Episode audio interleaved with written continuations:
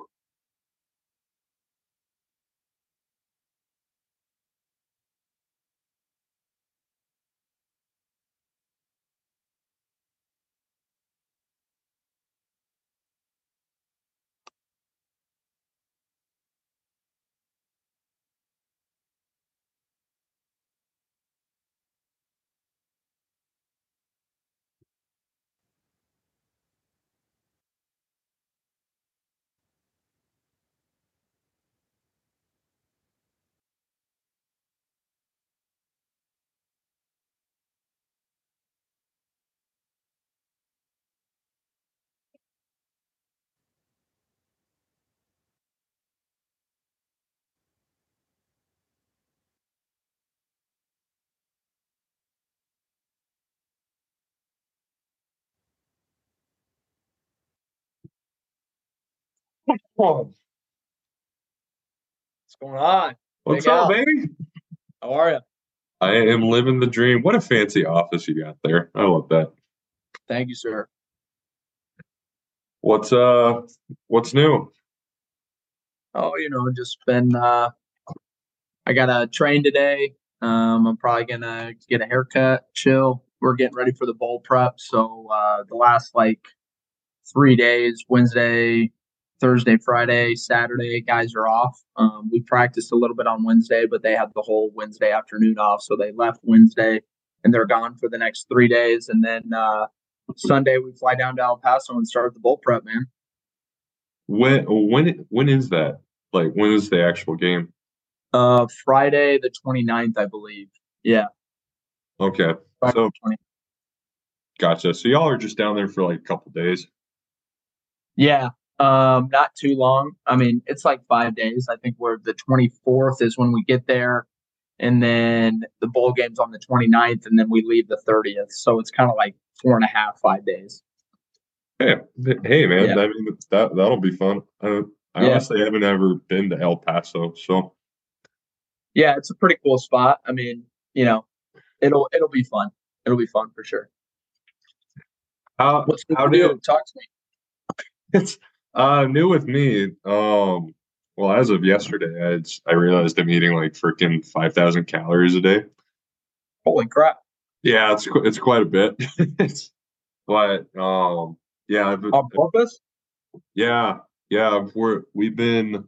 I started working with this coach, this new guy, uh, for my bodybuilding stuff. What like nineteen weeks ago, twenty weeks Yeah. ago, so like five months. Um, just good, just really a lot of a lot of the shit I was doing just wasn't really working. I you you know me, I, I like to go pretty balls to the wall. I'm pretty strict on shit, so I'm just like either I'm fucked up or something else is going on. But I hired I hired this guy because I was sitting at like 280 and I was just fat as shit. And then like literally within like six eight weeks, I dropped down to like 255, 260, like super lean, and then just been slowly building up from there. And now I'm back to like 275, and I'm like, I haven't really put on any fucking body fat at all. So Really? What's your lean body mass out right now?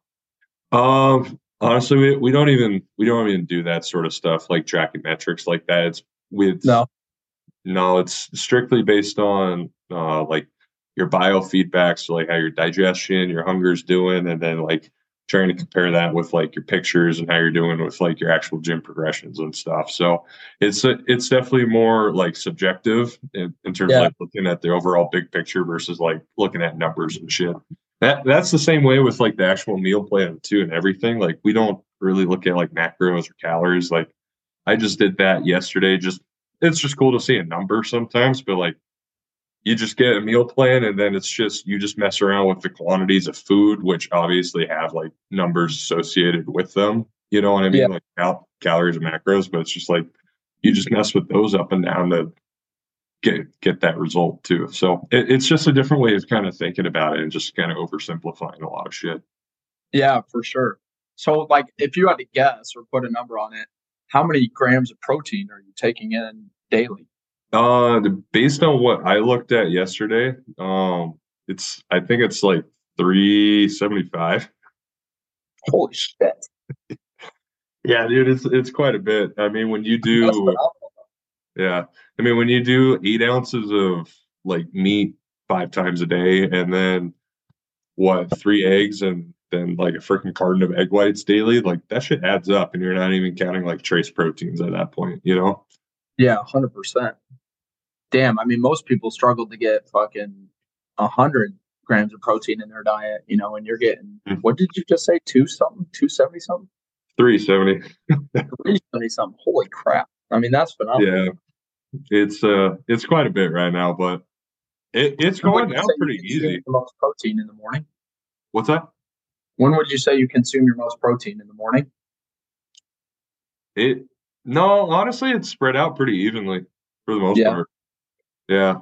Um, I don't know. I would have I would have to look at that again, but I mean, like, it's it's literally eight ounces of meat per meal, and then like my first meal is a little bit different, so that's like three eggs and then that egg white carton. So Yeah, yeah. Well, cool, man. That's freaking.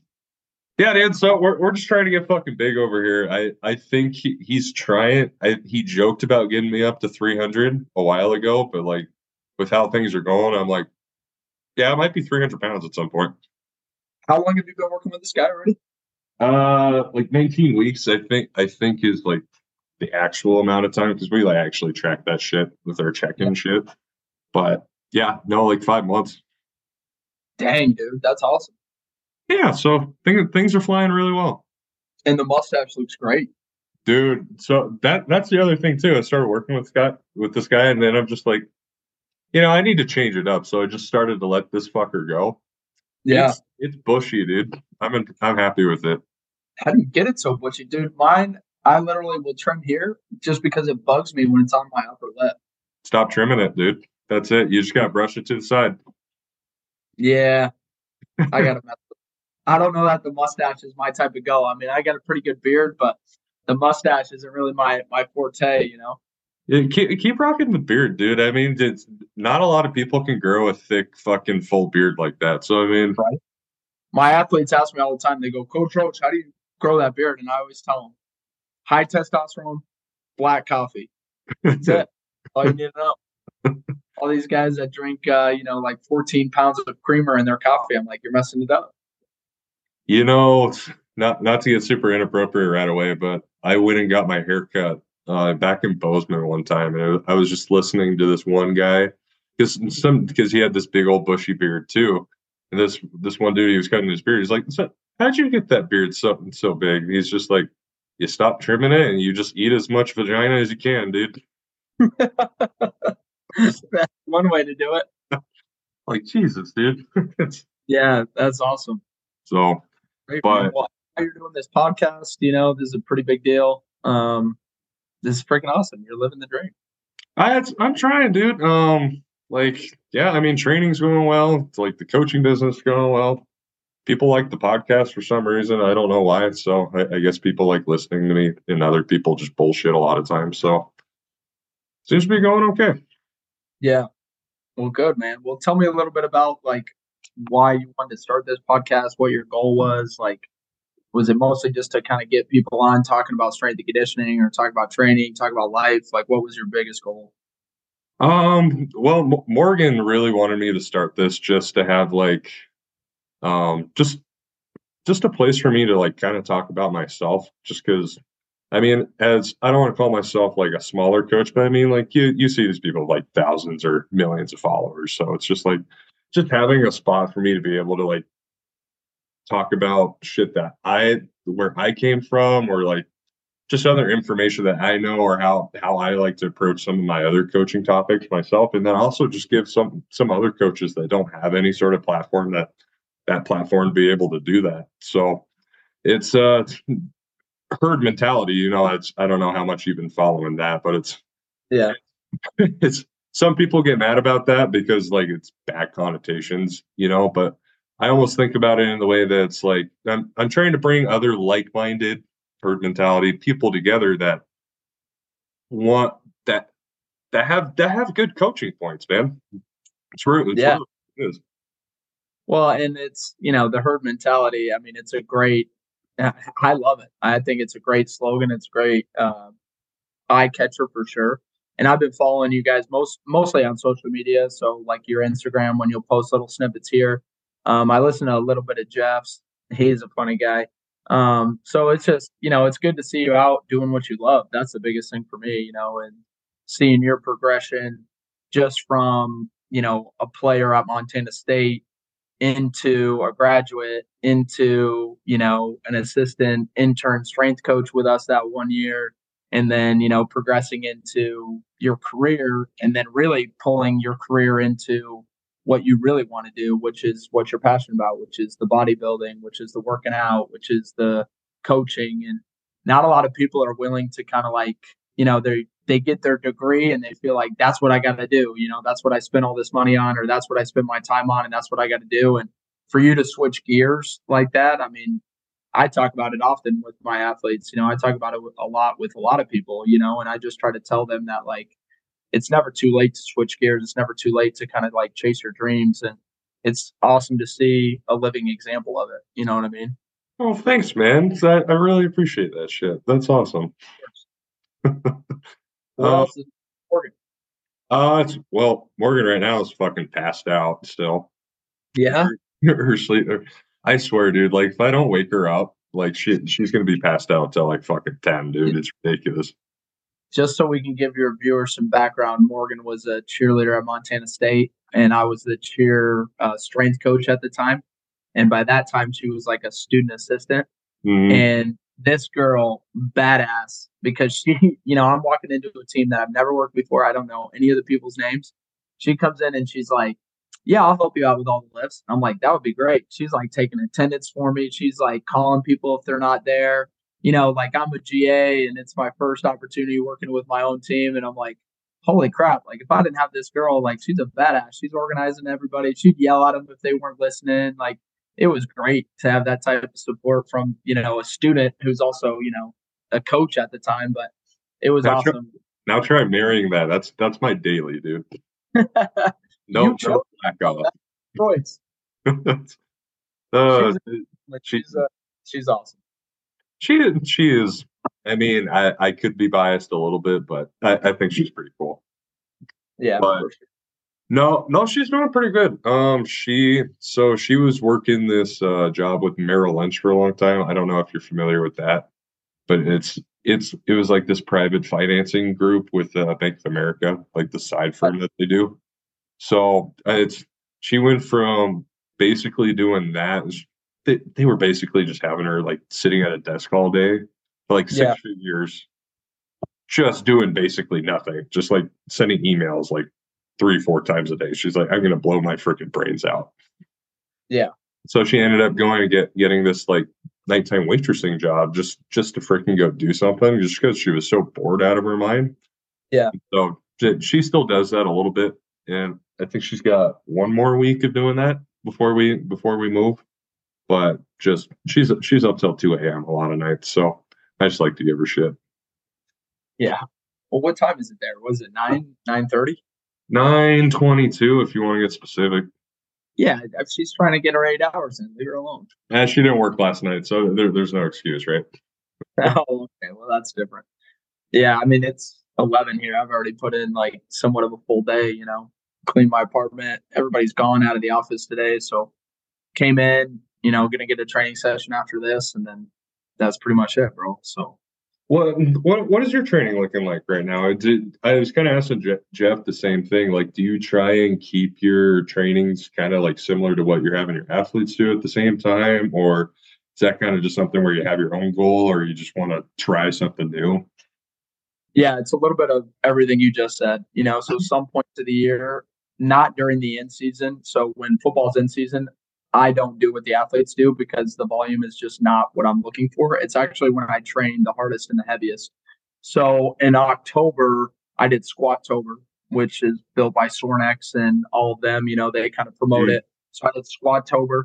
Um, and that kind of led me into November. In November, I was pretty much doing um, like dynamic effort, upper body, lower body strength, and then a lower body dynamic effort, upper body strength. You know, so I kind of switched those between my two days. And mm-hmm. then my third day it was just like a lot of different um, volume or hypertrophy work. Um, so I did that for a little while. And then right now, like honestly, we've been so busy. So I've just been kind of like throwing training sessions together as I go. Um, but typically I just work around, you know, different set and rep schemes that are pretty, pretty basic. I undulate my volume a lot for me, just mm-hmm. so that I'm constantly getting a new stimulus. So like, you know, I hit clusters the other day for squat. Um, you know, I hit clusters the other day for bench. And then like today I'll probably hit some dynamic effort cluster work and some like today's gonna be a heavy clean day for me and a little bit more dynamic effort upper body. So I still love my Olympic lifts and I still love my Olympic training. Um, and it's something that I work with my athletes on. So it's something that I got to be pretty proficient at. Um, so yeah, that's kind of what my training looks like currently. Um, I write a lot of my own programs. So like with that, you know, you're like, all right, I wrote this thing, but like, do I really want to do it? So like, there's days when I like walk in and I'm like, all right, I'm to do it because I wrote it. But at the same time, like there's days that I'm like, yeah, I'm not to write that because I know I'm not to do that. You know what I mean? So like, yeah. it's not as structured as like it used to be. You know what I mean? Sure. Is is there anything you love doing right now more than you have so in like the past? Um, yeah. I mean, uh, I'm doing a lot of accommodating resistance training, and I'm doing mm-hmm. a lot more Hatfield variations with that, and I'm doing a lot more um, single leg Hatfield variations or single leg work. So like I'm doing a lot more uh, volume training bilaterally, and I'm doing a little bit more strength training unilaterally as well. So like lower set and rep ranges for my unilateral work and just trying to get heavy on that. And then a lot of my bilateral work, I'm actually getting a little bit more volume in with those, um, with through cluster sets or through different ranges. Um, but yeah, I mean, I play around with a lot of different things because like I'm my own guinea pig, you know. So like if I can work something with me that I really like and then integrate it or talk about it on how we're going to integrate it with athletes, that's usually the best. You know, it just kind of gives me a mm-hmm. roadmap for what I'm going to do with certain athletes, or it gives me a roadmap of like, hell no, I'll never do that with athletes because that's way too much volume. You know, like Squatober is great, but like squat over is really for strength coaches. Like it's not really. not really one of those things that you're going to do with athletes where you're going to squat them, you know, five times consecutively back squat them a week, you know. But it is something that, like, as a strength coach, like it's fun to do because they undulate the volume, they add in different variations, so it's pretty fun. But it's definitely not something that you know I'm going to do with an athlete to get them prepared for their season or their sport or anything like that. You know. Oh God, I feel, I I have not tried Squatober yet just because I I just look at it. I'm like, my CNS, I feel like it's just going to be fucked up within like a week.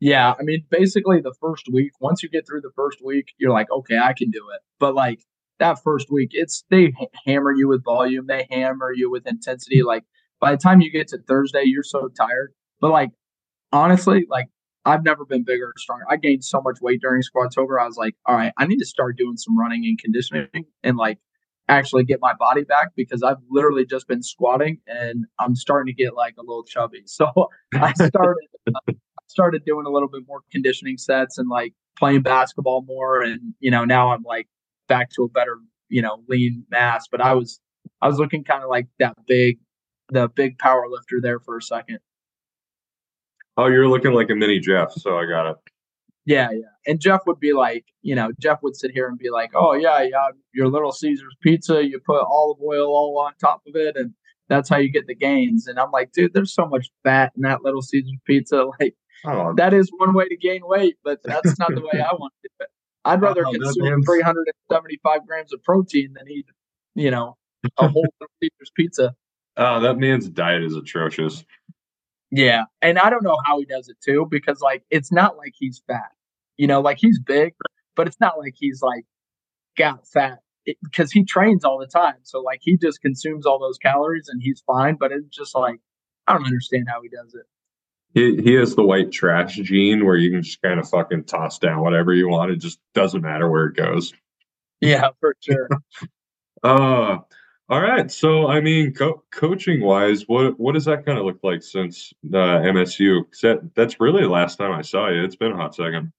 Yeah. So I'll kind of give you know some of your some viewers or so whoever watches this some background on me. Um, it's I really actually, just my dad, so don't don't worry about it. Yeah.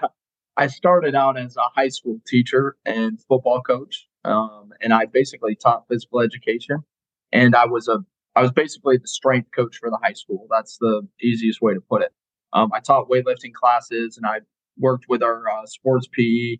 So you know that's where I started. I did one year of high school, and I was like, man, public school systems is not really where I want to be. Um, so I actually took an internship with Montana State University under Jeff Trimper, the guy that we keep mentioning, who was in your last podcast, mm-hmm. and uh, loved it there. You know, worked under Coach Wilcox. They hired me after um, the summer and fall there as their new graduate assistant, and I actually got the graduate assistant job that fall, um, but my program didn't start till that January. So from I think it was like January 18th till May 2019, I was a graduate assistant, and then Jeff left for China um, January of 2019. I took on all his teams, um, and I was an interim assistant strength and conditioning coach at Montana State. When the hiring process started to hire for that position, uh, a guy who is now their director of Olympic strength and conditioning there applied for the position. His name's John Stowers. He had you know 30 something years of experience and he was applying for the same position that i just had or applied for and uh, coach wilcox looked at me and he goes i can't justify not hiring this guy like he's way too experienced and you know like he's really going to help our teams and you know i'll help you get a job anywhere that i can and so i was like all right i'm out so i uh, took a head strength and conditioning job at st norbert college which was a d3 school in uh, De Pere, Wisconsin. And during my time there, I worked with like 25 to 27 varsity teams. Basically, was the strength and conditioning coach for all the teams. Um, and I had a blast at that school. It was a great opportunity for me to be a head strength and conditioning coach. Um, got to train a lot of different ways with a lot of different athletes, which was really great for my development as a strength coach. Um, from there, COVID happened 2020, and they put me on furlough and it was the summer. And I was like, well, crap, what am I going to do? So I took an internship with the University of Iowa football program under uh, Coach Doyle at the time and Coach Braithwaite and Coach Myers. And a week into my internship, uh, Chris Doyle got fired.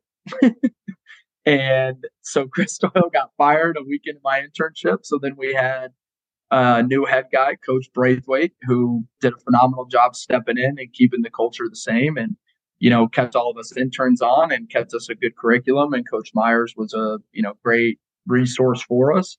And so, you know, we learned a lot that summer, but it was kind of wild because of COVID going on. You had to train differently. Um, mm-hmm. we had just lost the head strength coach. We had a new guy stepping in. So, like, the summer internship wasn't always what it looks like at the University of Iowa. But um, while I was there, I got an opportunity to learn a lot um, and got to make a really good connection. So I connected with uh, one of my colleagues, Coach Tony Fusco, and uh, Fusco at the time had just came from an internship at the University of Notre Dame. So mm-hmm. after the furlough was done, I went back to St. Norbert to be the head strength coach. Um, that winter, January, I guess I would make it January 21 uh, Coach Fusco got an assistant job at the University of Notre Dame. And that whole spring, he's calling me like, hey, bro, you got to come do an internship here. Like, it's going to be really good. Like, you're going to learn a lot. You know, we'll get to work together again. And I'm a head strength coach at this point, Alex. Hey. And uh, I'm like, I don't want to do an internship again. That's ridiculous. Right. Like, well, who wants to do an internship when they're a head strength coach? And Fusco kept blowing up my phone. He's like, you want to do it, you want to do it. So I'm like, all right, well, let me just talk to my athletic director, see if I can even do this for a summer. So I talked to my athletic director and I'm like, hey, you know, from last year, like COVID, you know, you guys put me on furlough. Is there a way that I can do this internship, but, you know, still be on staff, you know, so that I'm still getting paid um, and I'm still working this out? And he goes, well, you have a lot of vacation time saved up. Why don't you just use that? I'm like, okay. So I use that for you know, two months. I had two months of vacation time, and then I had to take like, you know, three or four weeks of unpaid uh, vacation. And I was like, okay, cool. So I took two or three weeks of unpaid vacation, did the internship at Notre Dame, uh, met with Coach Matt Balis, and uh, you know, got in contact with him. And as I'm on my way up to St. Norbert after the internship to continue, you know, my job, uh, he goes, "Hey, you know, there's an opportunity down for you at uh, Missouri Southern State University, a D2 school, and uh, they need a head strength coach." And he's like, "I think you would just be working with football and softball." And I'm like, "That's it? Like I only have to work with two teams?" And he's like, "Yeah." And I think here's the money and here's the details about it. And so I was like, "Yeah, tell him I'm interested for sure." So it was more money. I was working with less teams, and I only had I had my own weight room. So I'm like, this is a no brainer. Like, uh-huh. I'm going to take this job. So I accepted the job at Missouri Southern State working for uh, Coach Bradley down there. And uh, I was there from August to December. And in December, Coach Brian Kelly left to go to LSU and he brought Jake Flint and that LSU staff with him. And Coach Balis called me and he's like, You want a job at Notre Dame? And so I talked with my head football coach. I go, Hey, I just committed here. And he goes, Stop you're taking the job. he goes, you're not going to stay to stay here. He goes, that's a great opportunity. Like this is exactly what you know you've been looking for. We loved you here, and we appreciate everything you did. But like this is a good opportunity. So been here since. Been here since you know January 22, going on my uh, finishing my second full year, going on my third year, and so it's been a great great time. So yeah. That's awesome, dude. It, that's really cool to see see somebody like that. Like no, dude, just fucking stop what you're doing. You go take that shit. Yeah, I mean, Coach Bradley's a good guy, and uh, I loved working for him. He's a player's coach, and you know, really down to earth. The best part about Coach Bradley is um, he wanted to know his guys were taken care of. Number one, and then number two, he let me do my job. You know, he gave me the autonomy to do my job and do my job at a high level, and I just really appreciated him for that. So, you know, it wasn't very long lived. It was from August to December. I was there for a few months, and you know, he's a guy that I'll you know definitely use as a resource and hang my hat on, and you know, I'll stand on the table for that guy. He's really great human.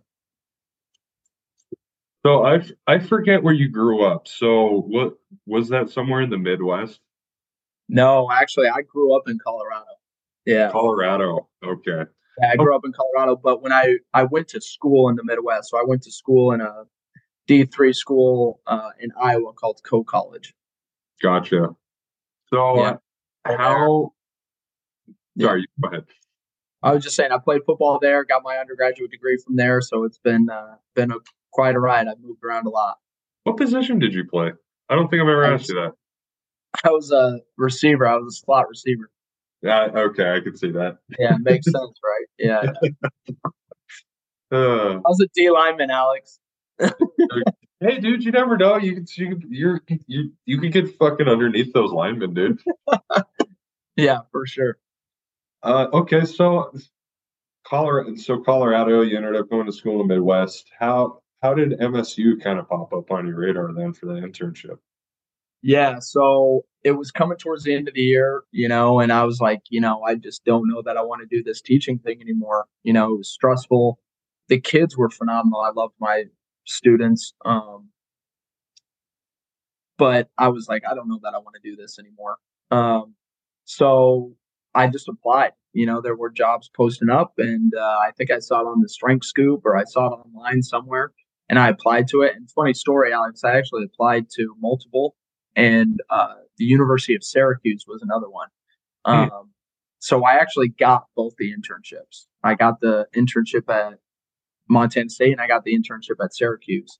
And Jeff really sweet talked you, huh?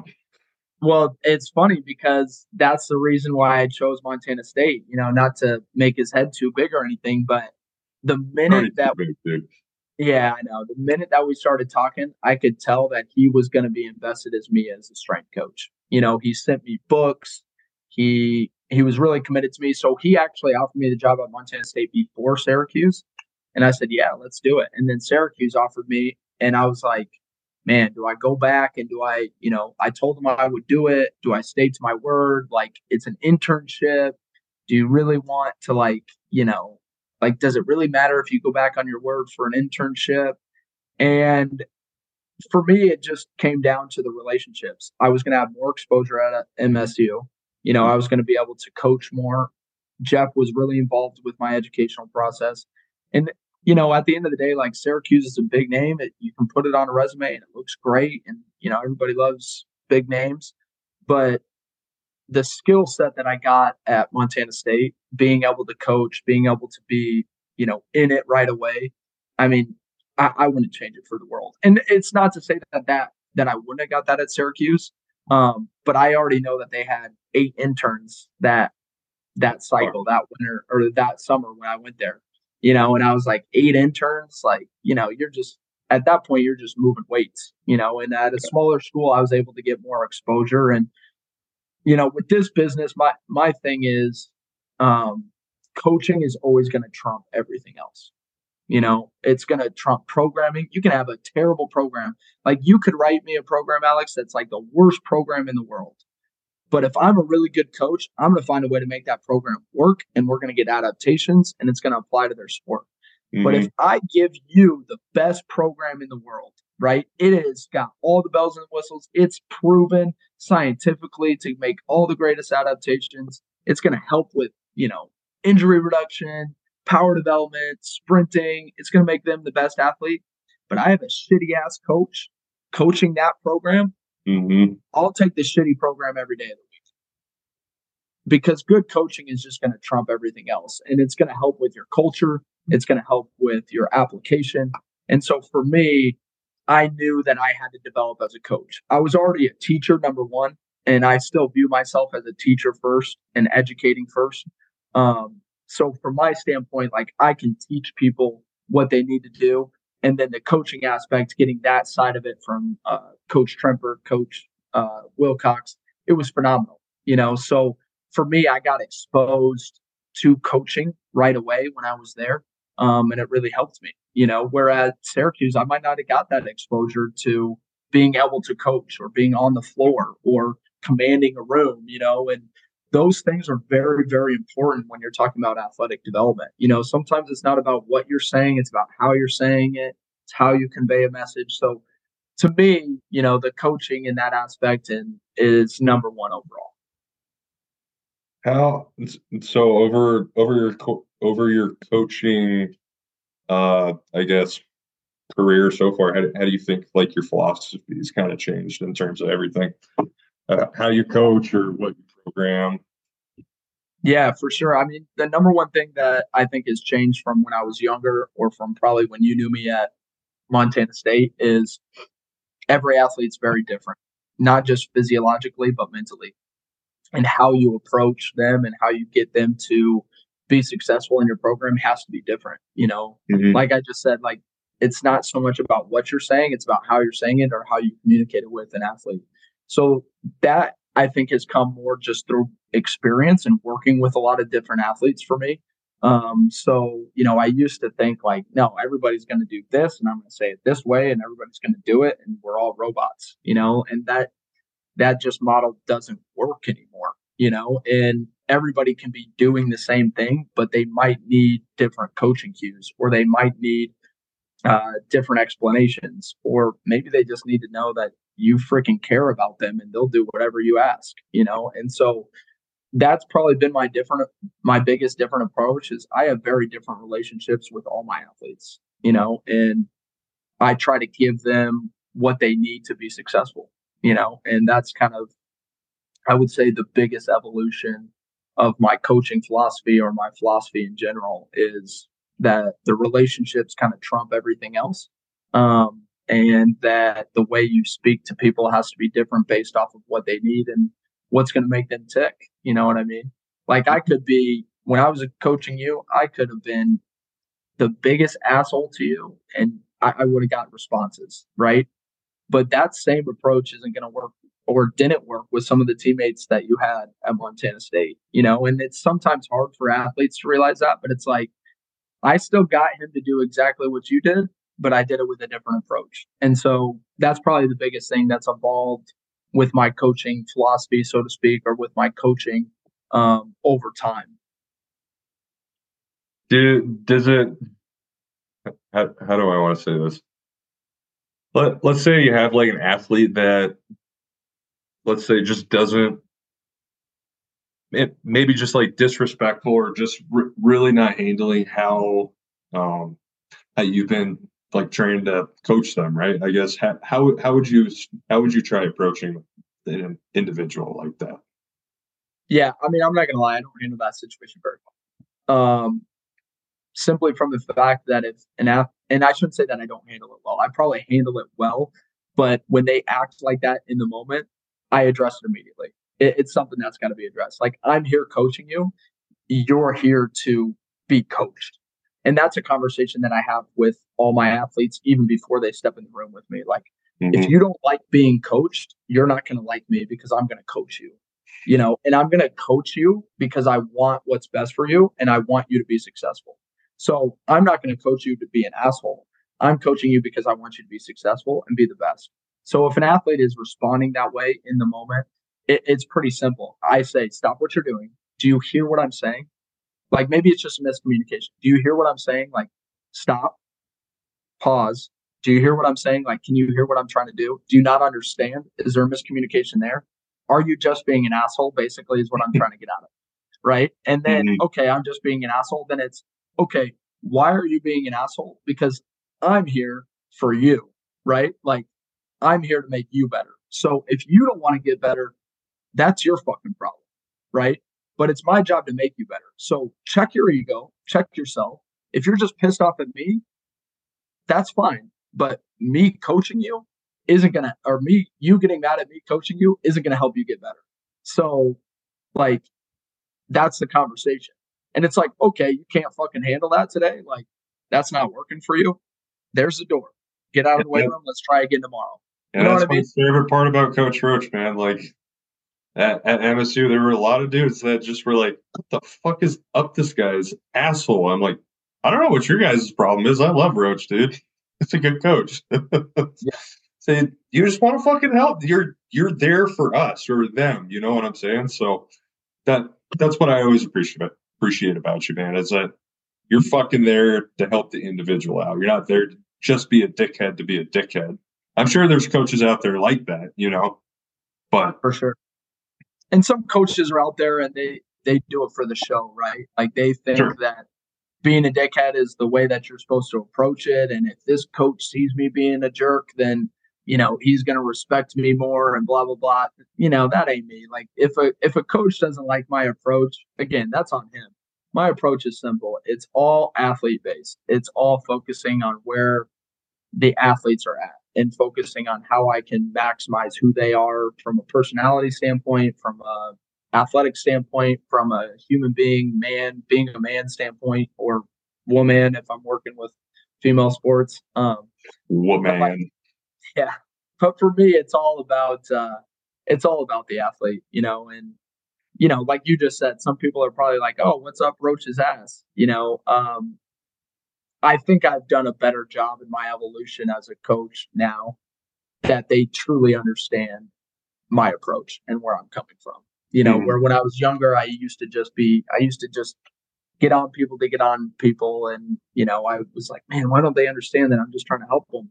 Now it's, I think all my athletes understand. You know, there's, uh, there's a saying here that I say to all the athletes at Notre Dame, and it's, uh, you know who loves you, baby. And uh, every single one of them, I think, can say, honestly say that they know that I care and love about them um, as people first and athletes second, you know. So I like that. I really like that a lot. What's uh if you if you had to pick a team to work with for the rest of your life, I mean like football, softball, that sort of stuff, not like Notre Dame or us, you know what I'm saying, MSU. If you had to if you had to pick like one like caliber of team to work with, what would it be? Yeah, I mean it's tough because I work in football now and I love football. So I mean I feel like mm. the easy answer is football. Um, but I don't want anybody to get it twisted. All the teams that I've worked with, I've had tremendous fun with and success at different times. Um, so, you know, like my softball team at Missouri Southern State, I, I say this all the time. They were probably one of the best teams that I've worked with, just from a culture standpoint, buy in standpoint. I'd say, hey, go run through that wall. They would do it. You know what I mean? So, like, from that standpoint, they were great. And their speed development, their training, they were just really bought in. Um, and so like I still have, you know, respect and love for other sports. Um, and I still have had a, quite a fun experience working with other sports. Um, but football is probably the one that I would have to choose. I was a football player. I just enjoy the sport. Um, there's so many nuances of training with mm-hmm. football that's just different than every other team. You know, like when I worked with track, track is so regimented. Um, and it's like, okay, they're doing this, now they're doing this. We're getting into a peaking block. All right, we got to make sure they're prepared for this. So, from like a programming standpoint, track is very, very fun to train um, just because their annual plan and planning their programming is very diligent and it makes a lot of sense. With mm-hmm. football, you don't necessarily get that because there's so many aspects of football that they have to be good at. They have to be powerful, they have to be strong, they have to have muscular hypertrophy and strength, and they have to go run ridiculous amounts of volume on the field.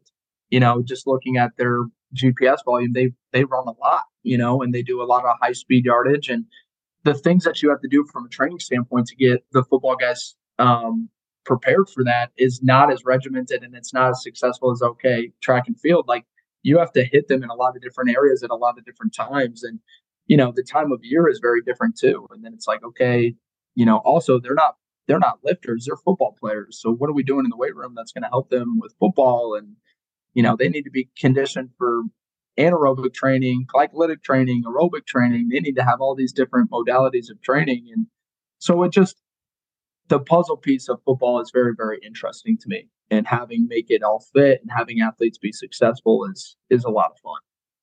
How do you how do you handle? Because I was talking to Jeff about the same thing. Because like, you're even when I was like, I I did a stint with a high school team in town, being their strength coach for a semester. I'm like, I don't know how the fuck these guys handled 80 to 100 kids at once trying to coach them in the weight room, dude. So I'm yeah, like, so how, how, with football being so intricate like that, how, how do you handle like the the vo- coaching the volume of guys all at the same time like that? Yeah, I mean, we do it in smaller groups here, um, and typically that's how I've done it. But you're right, you have more kids, and they're all very different, and you have to find a way to make it work. For me, it's all about operation first. Okay. So teaching and educating exactly how I want the weight room to look, right? From transitioning from movements, transitioning to different areas of the weight room, how we come into the weight room, how we warm up, how we do explosive work. All of those things have to be taught from an operation standpoint, in my mind, because as soon as you get the operations down, everything runs smoothly. So once you get the operation of how you want the weight room to look and how you want it to operate, then you can throw anything at them because they know the structure and they know what's to be expected. And now I'm just adding different training modalities in that. But it all starts with the education of operations first for me. Like, here's how we're going to walk into the weight room, right? Like, when we walk into this weight room, we're ready to go. I don't care if we're doing a foam roll exercise I don't care if we're doing max effort squat. When we walk in, we're locked in, ready to go. You know what I mean? And then what does that look like? Like it's easy to say that, but what does it look like? So coaching and teaching athletes, no, that's not what it looks like. Or yes, that's exactly what it looks like. And pointing out the good points as well as the bad points help you with that operations. So once you get operations down, you can work with large teams really, really well. So that would be the first point. The second point is when you're first working with a new team or big groups, keep it simple, stupid. It, you have to keep it simple. KISS method. Like if you don't keep it simple, you're going to be doing a lot of crap that doesn't look very good. So you got to keep it smooth and keep it simple with movements, with progressions, regressions, and don't overthink it. Okay. Because I'd rather be really good at some basic stuff than be really average at some advanced stuff. And I'd be, you know, remiss if I didn't say that I think a lot of people try to be really good at some average stuff rather than being great at the basics, great at the fundamentals, and then sprinkling in some advanced stuff as their teams are ready for it. So, I mean, those two things operations, keep it simple, stupid, and then be fluid, right? Be fluid with what's going to work with your team, your program, your culture, and what you're trying to accomplish. So, if I can be fluid and change some things within the operations to make it run more effectively, do it. Don't try to fit a square peg into a round hole. You know, don't have 15 bars laying out in your weight room trying to get, you know, good quality work done. That's just unsafe and you know not smart. Don't have 15 bands hanging from a rack. You know when you can utilize one band or you can change up the exercise and still get the same stimulus. You know like do what's going to work for your players and your program and your team. How how many coaches work with football right now for you guys? Uh, we have five strength and conditioning coaches here at Notre Dame. Yeah, God, dude. Yeah. So we have five full time strength coaches, and we all have a little bit different roles, different um, experience. Um, but yeah, we have five, and I would say most Power Five uh, football schools will have five. You know, I've I've still met some that only have three, or only have, you know, three in a GA, or only four. You know, so some schools still aren't on that five, but you can only have five by the NCAA rules. Oh, gotcha. So there is a max. There is a max, yeah. So that's true at Montana State too. Like even if uh-huh. you're using coaches from the Olympic side or from the GA or whatever realm, you can have five coaches coaching at a time. So that's why like places like Syracuse, where I mentioned they have eight interns or 12 interns or whatever they have, only five people are allowed to be coaching on the floor, right? I say coaching because how you define coaching is different. Um, so essentially, everybody else is just helping with operations, right? Helping with right. position, weights, changing racks, cleanup, setup, maybe data collection, you know, whatever it may be. Um, but five strength coaches is the limit per the NCAA rule. Gotcha. Well, yeah. shit, dude, you you should start coaching down in Florida somewhere, and then I can come intern for you finally. Yeah. Well, it was awesome when you interned for me that one semester. It was a lot of fun. You were my go-to guy. Dude, could you imagine if Jeff was still there for that? I'm I'm still fucking mad at him. Yeah, that was one. That was probably the funnest semester.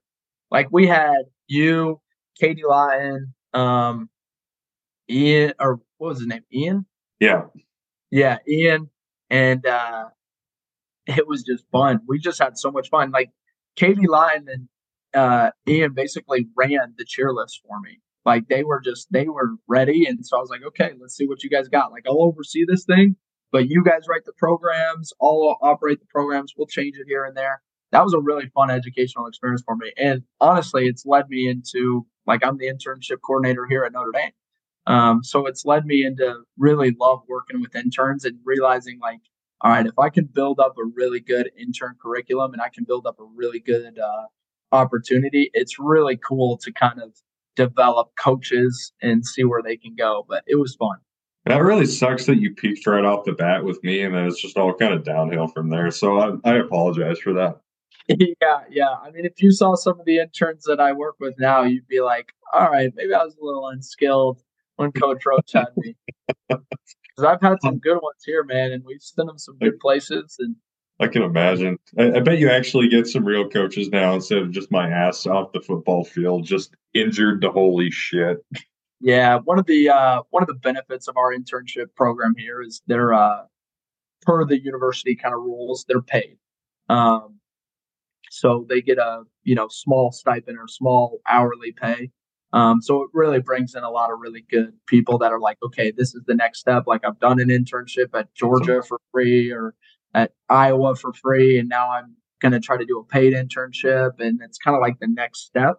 Um, and so it's it's great. We get a lot of really quality candidates, and you know it's it's a lot of fun. We got three interns coming in this winter that I'm really excited about. Um, you know they're great kids. They have a lot of experience. Two of them have a ton of experience. The other one's got a lot of Division One internship experience. So it, it should be fun.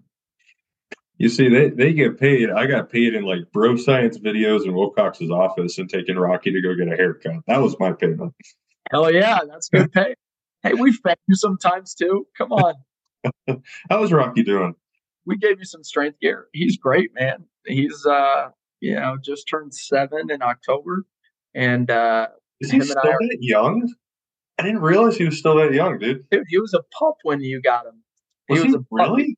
he was like one or two years old. I think I got him in the uh I got him in the winter of 2017. So yeah. Damn.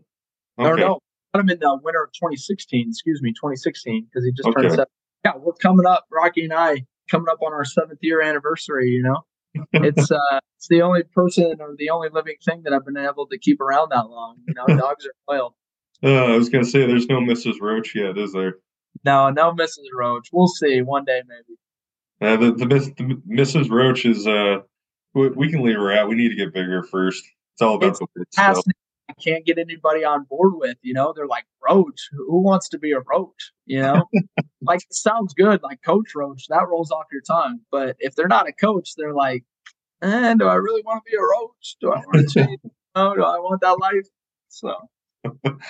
Uh, oh fuck, that's funny. Um, okay, yeah. So you got to go down to El Paso. So you, you really don't get any time to go home for Christmas, do you? No, we're actually leaving on the twenty fourth.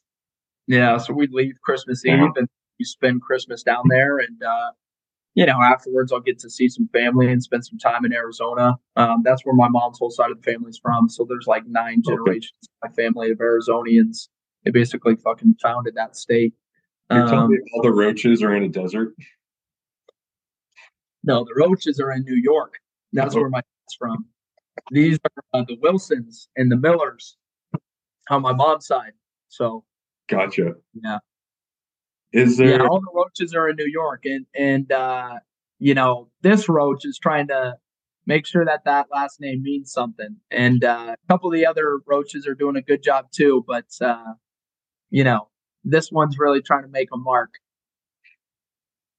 I love that. Um, but I love the Roach side of the family too. I mean, we got. I mean, my dad's a great person. He's he's probably the one that's really motivated me and pushed me into. I shouldn't say push me. Um, he motivated me into strength and conditioning. So my parents were divorced growing up, and mm-hmm. when I would come visit my dad, we would work out. We would do push-ups in the basement. You know, we would do pull-ups.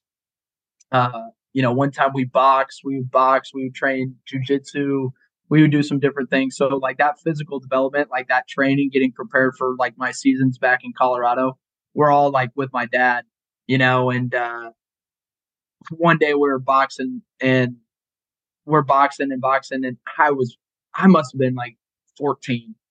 And uh I'm like, you know what? Like stop playing. Like go. Like, let's see what you got, old man. Like challenging your dad, you know, at 14 years old being stupid.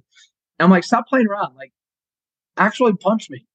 And uh so he's like, okay. And so we're going a little bit. And I'm like, all right, I think I got him. Like, he's not doing anything. Like, I got this. Like, he's actually going now.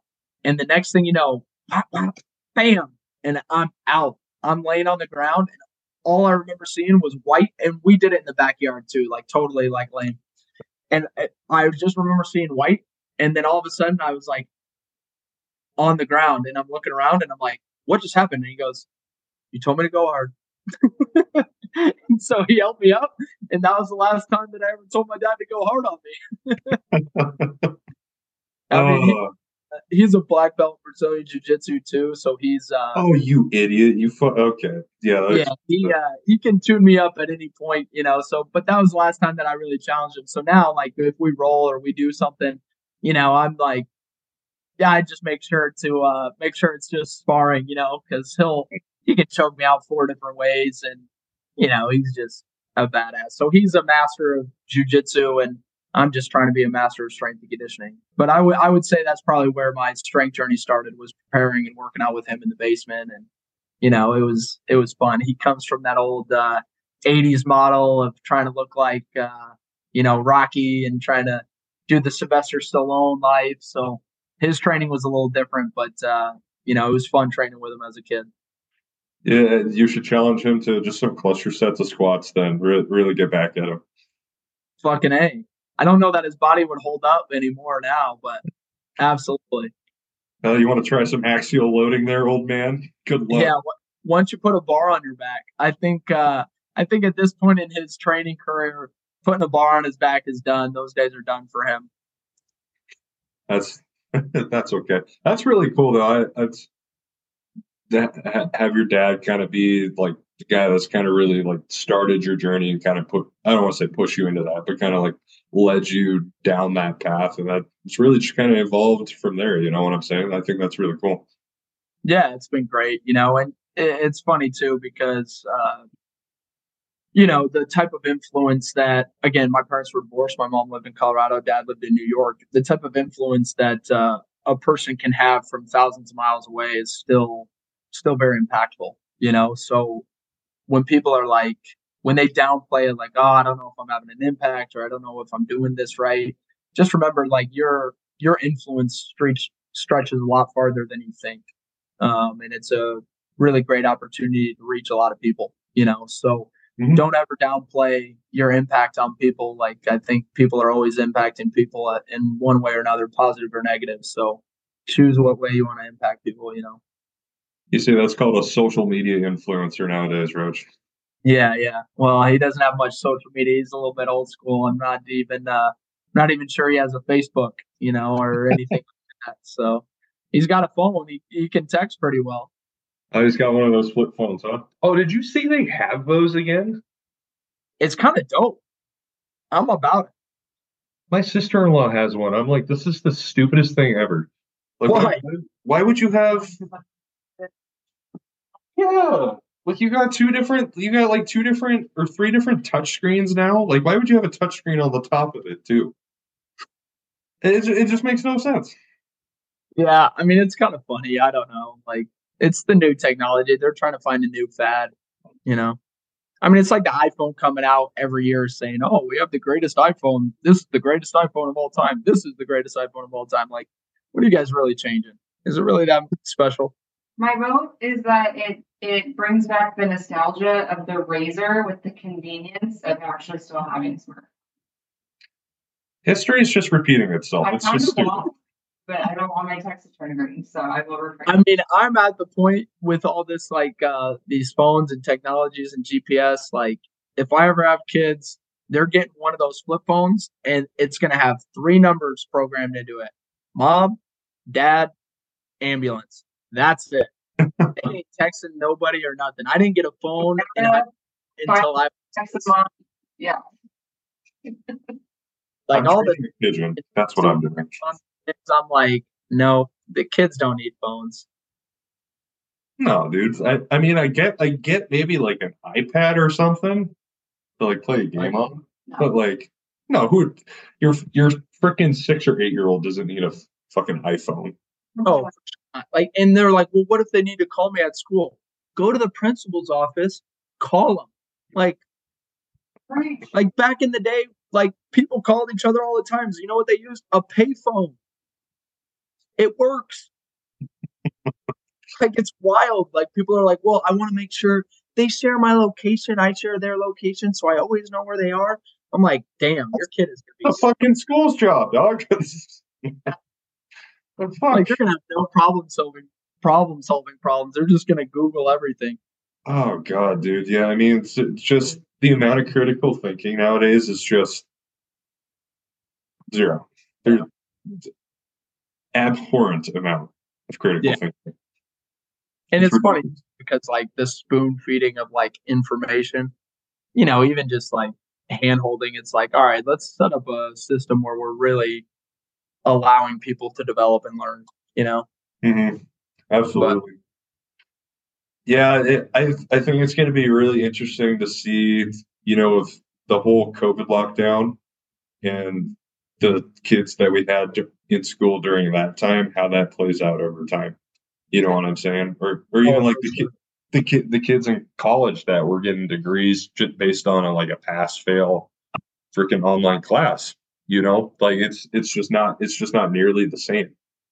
Yeah, I mean, and now people are trying to learn more online now and do online courses.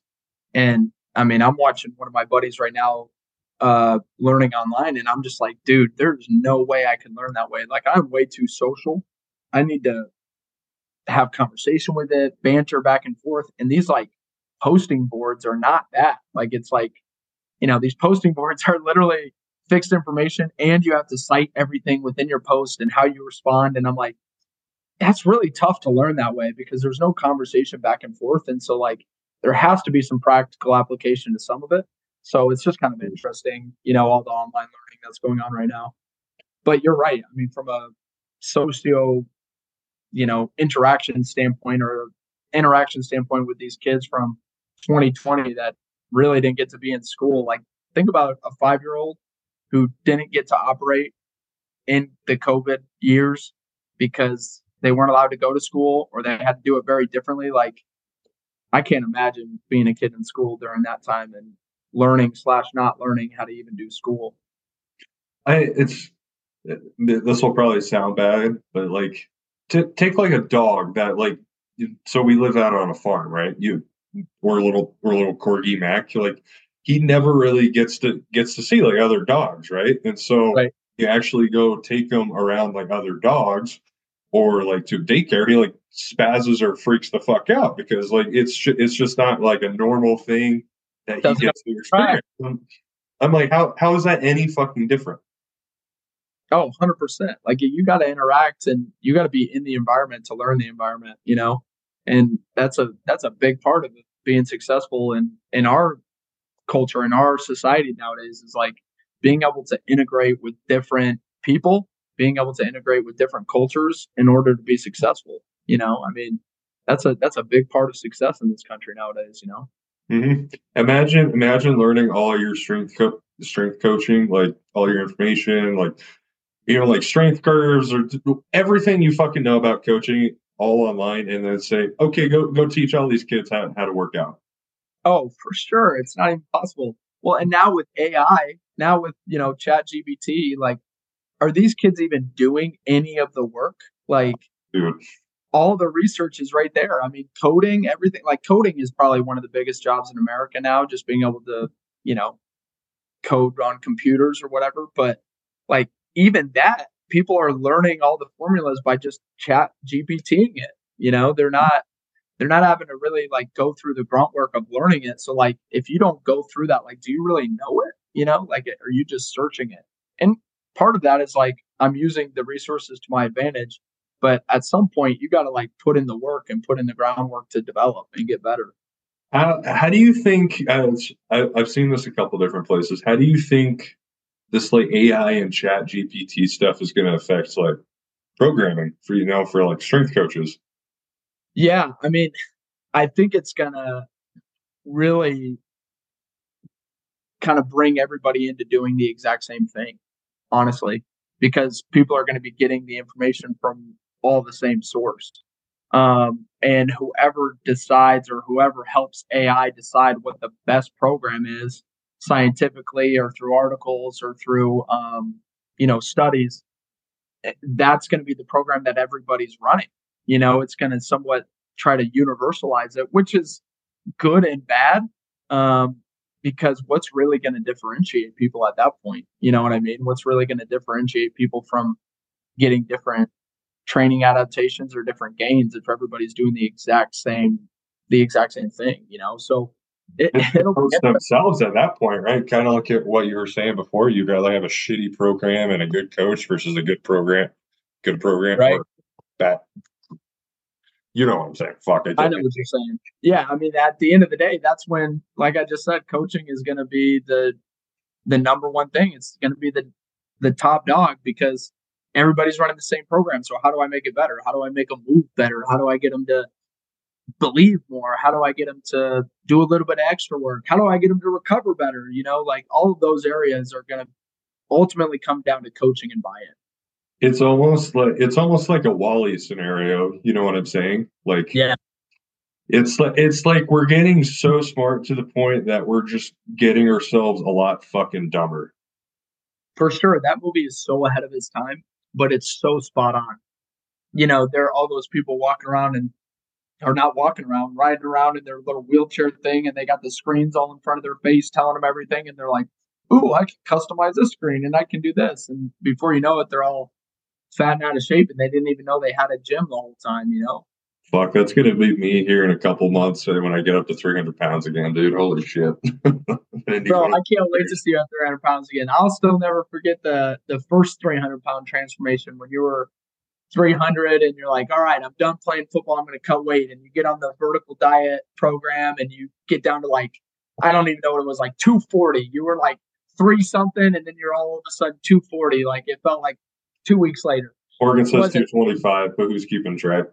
Yeah, it was fast, but it's, uh, and all of a sudden I was like, I was like, damn, you look good, bro. And you're like, yeah, now I'm gonna really lean out and start building my muscle back up. And then you're like, hey, the NCAA might grant me another year. What do I do? and I'm like, all right, you got to start eating. Let's get that calorie intake back up.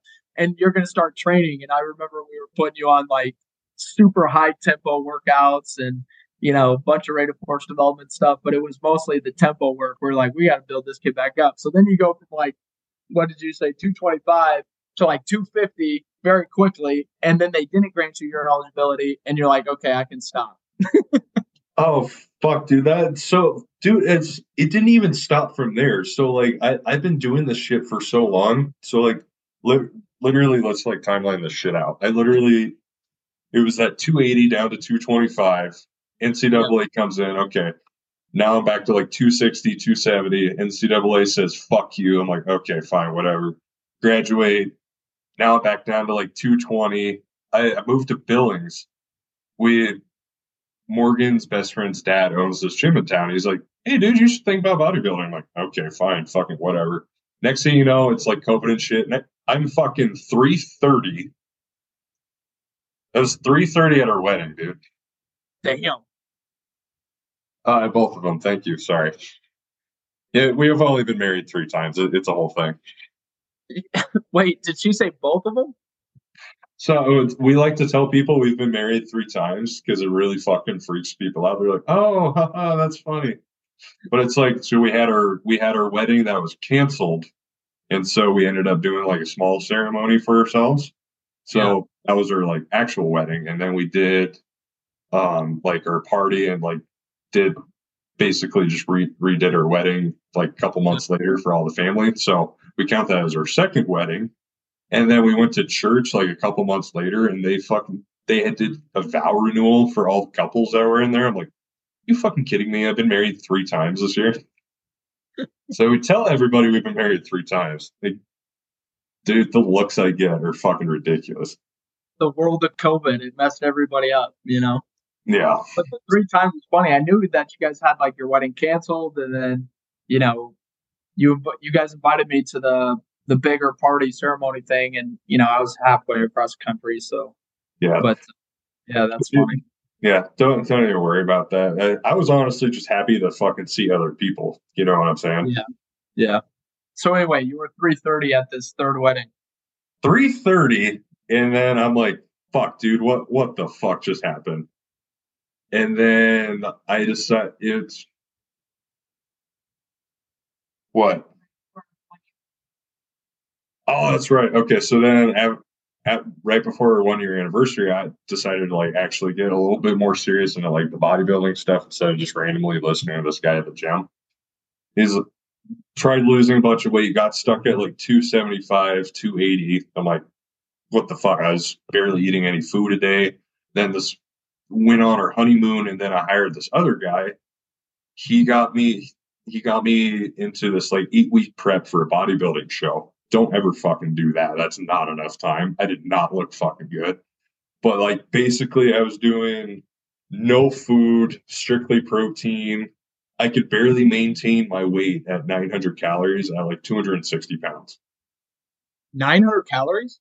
It was, dude, I felt like shit. He wanted, he had me doing this like German volume training program on top of it, like the most absurd like volume. 900 calories?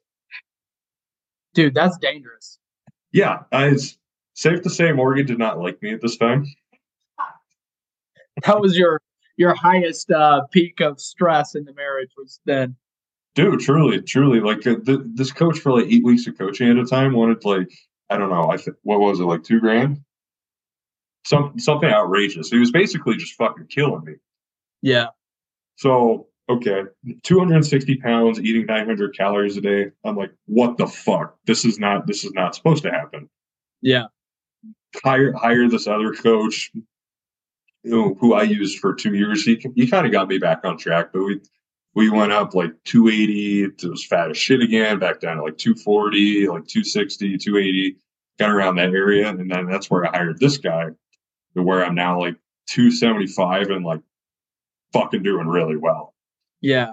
So, so is this the weight that you feel the best at? Oh, dude, it's I don't I don't know what it is about like sitting at this weight, but it's I just kind of I can't seem to like grow out of it. You know what I Yeah. mean? Like I just keep kind of recomping essentially, just what it is. Yeah. I mean, it looks good on you. It's a good weight. Seems to be doing all right. So we'll, we'll see what happens. Yeah. But basically, I, I keep eating all this food, dude. So, like the other night, so I get like one free meal a week. Yeah. I had eight sushi rolls, an entire box of frosted Rice Krispies, and, these, and, these, and these five. Um, Morgan's Morgan's baking is absolutely ridiculous. So she's been making me like all this pumpkin shit during the holidays. Yeah. Even with all my clothes on, I still weighed less than I did a week before. It's like the more food, the more food I eat, the more the more weight I keep dropping. Dang. That must be a nice problem to have. And it's it's pretty cool because I keep like leaning out and keep getting bigger, but I just keep eating a ton of food. It's just weird. Yeah. So That's when you think when you think about like me at 260 like a couple of years ago, stuck at like just eating protein versus like 5,000 calories right now, Yeah. like 10 pounds heavier, it's ridiculous. Yeah. That's So- crazy though, bro. So just a lot, a lot of fucking work has gone into it. I, I think, I think that's the big thing. A lot of people miss along like Yeah. the year stuff, but I mean, how were those like those body transformations? Were those good experiences for you, or was it like some of them? I'm like, I'll never. I wish I never did or never had to go through. Oh, that's a that's a fucking good one. Um, and in terms of uh, when I look at my first show shots, like those pictures, Yeah. hon- I honestly hate those more than anything in the fucking world because I Really? just, dude, yeah, j- just with how shitty I felt, how how much it like damaged my relationship with Morgan at the time, and honestly, with just just how much effort I had put into things and how shitty I still looked overall compared to like other bodybuilders, you know, because I take this shit pretty seriously. I just hate those shots. Yeah. So for me to compare those to what I even look like right now, it's like I'm re- I'm really happy about that.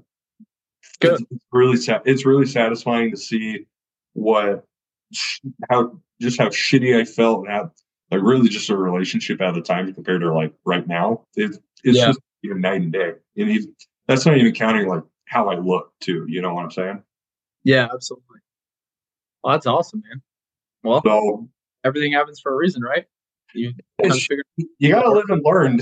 yes, you know what I mean? Yeah. Luckily, she still hangs out with me after all that. That that's the big thing. Yeah.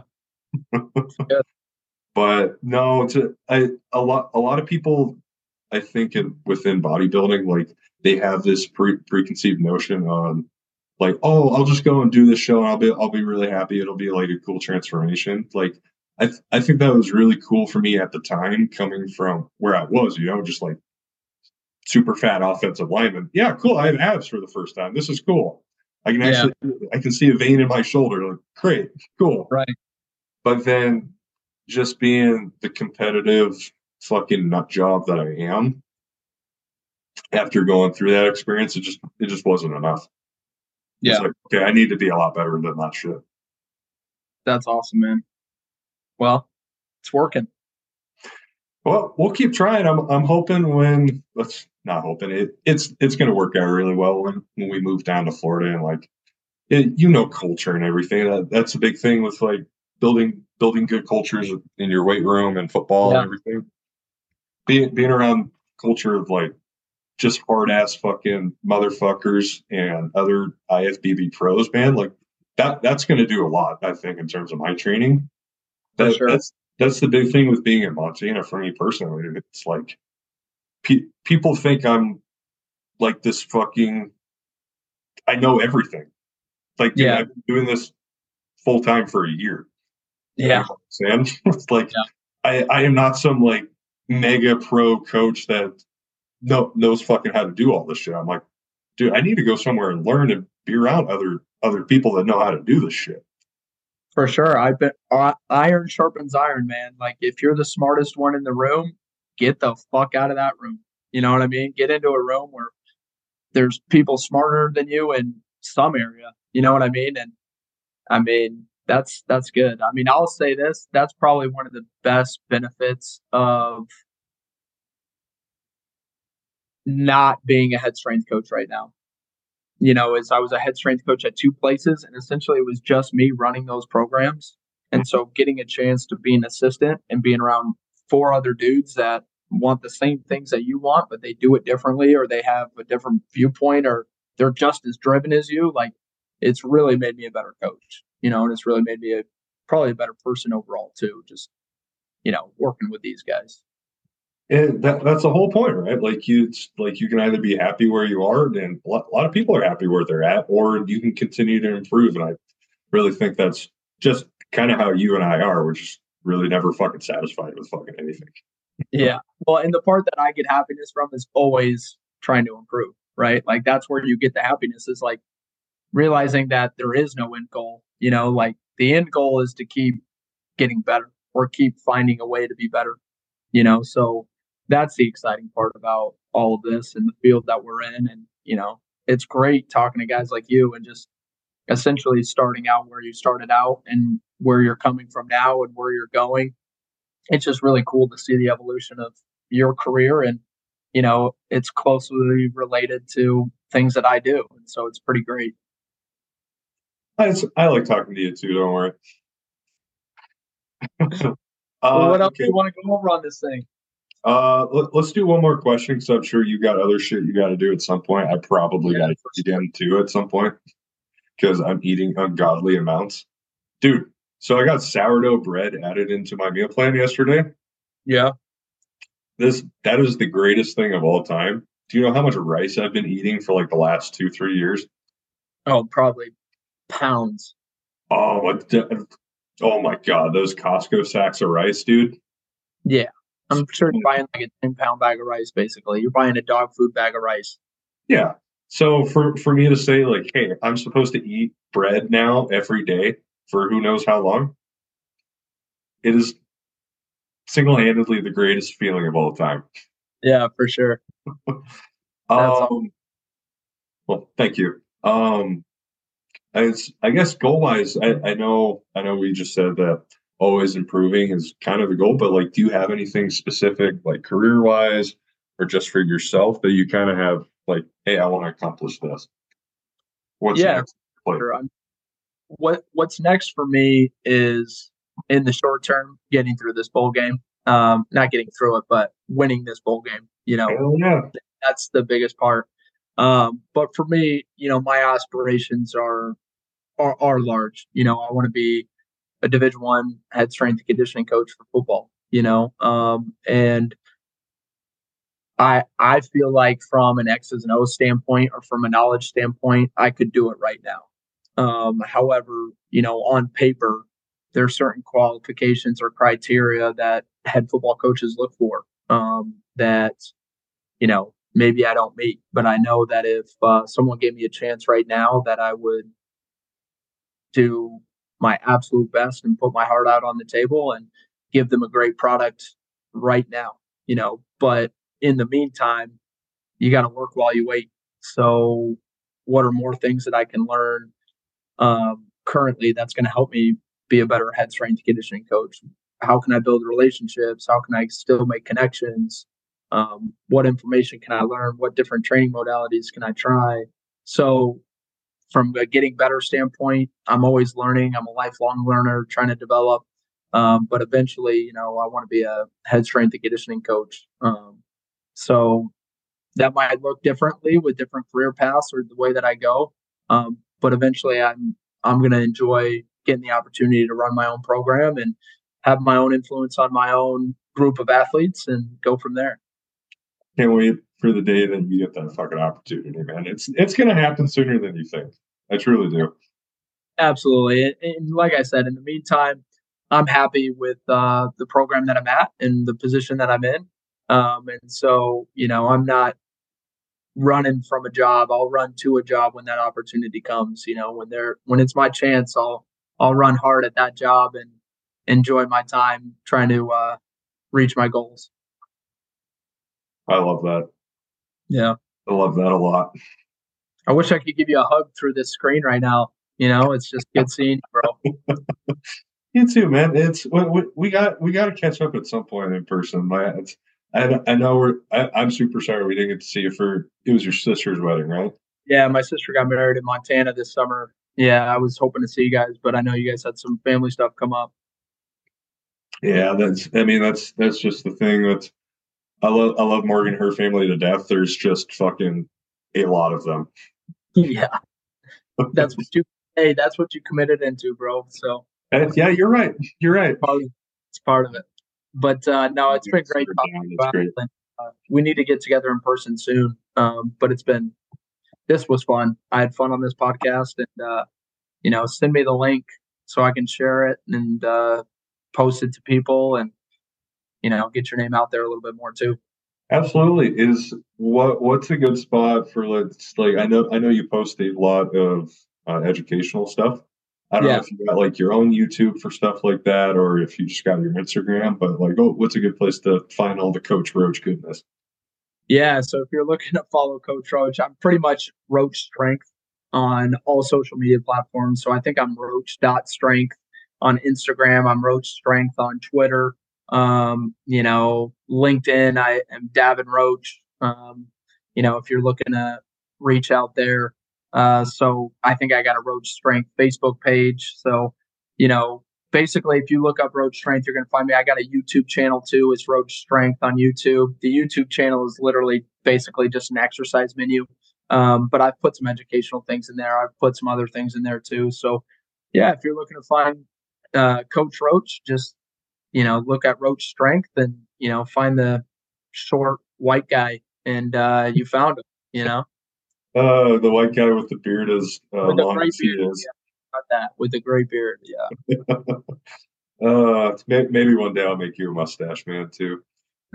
We'll see. We'll see. Uh, well, shoot, dude. Um, yeah, this this was fun. I, I hope to get you and Jeff on at the same time at some point. We can just bullshit about some other coaching shit because you know Oh, you're way smarter than my ass. So Yeah.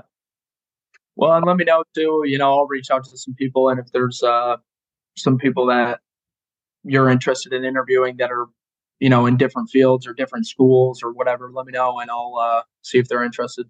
absolutely, dude. Yeah, no. I, I'm again, it's just like the whole point of the, this whole thing is just have other of these smart coaches that really just don't have a platform to really talk about any any of their shit. That they're obviously smart and know their shit. They just they have no place to talk about it. So Absolutely. I would love to. Well, I appreciate it, bro. You have a good day. You have a great day. Great talking to you. See you, Morgan. Bye. See you, brother. See ya.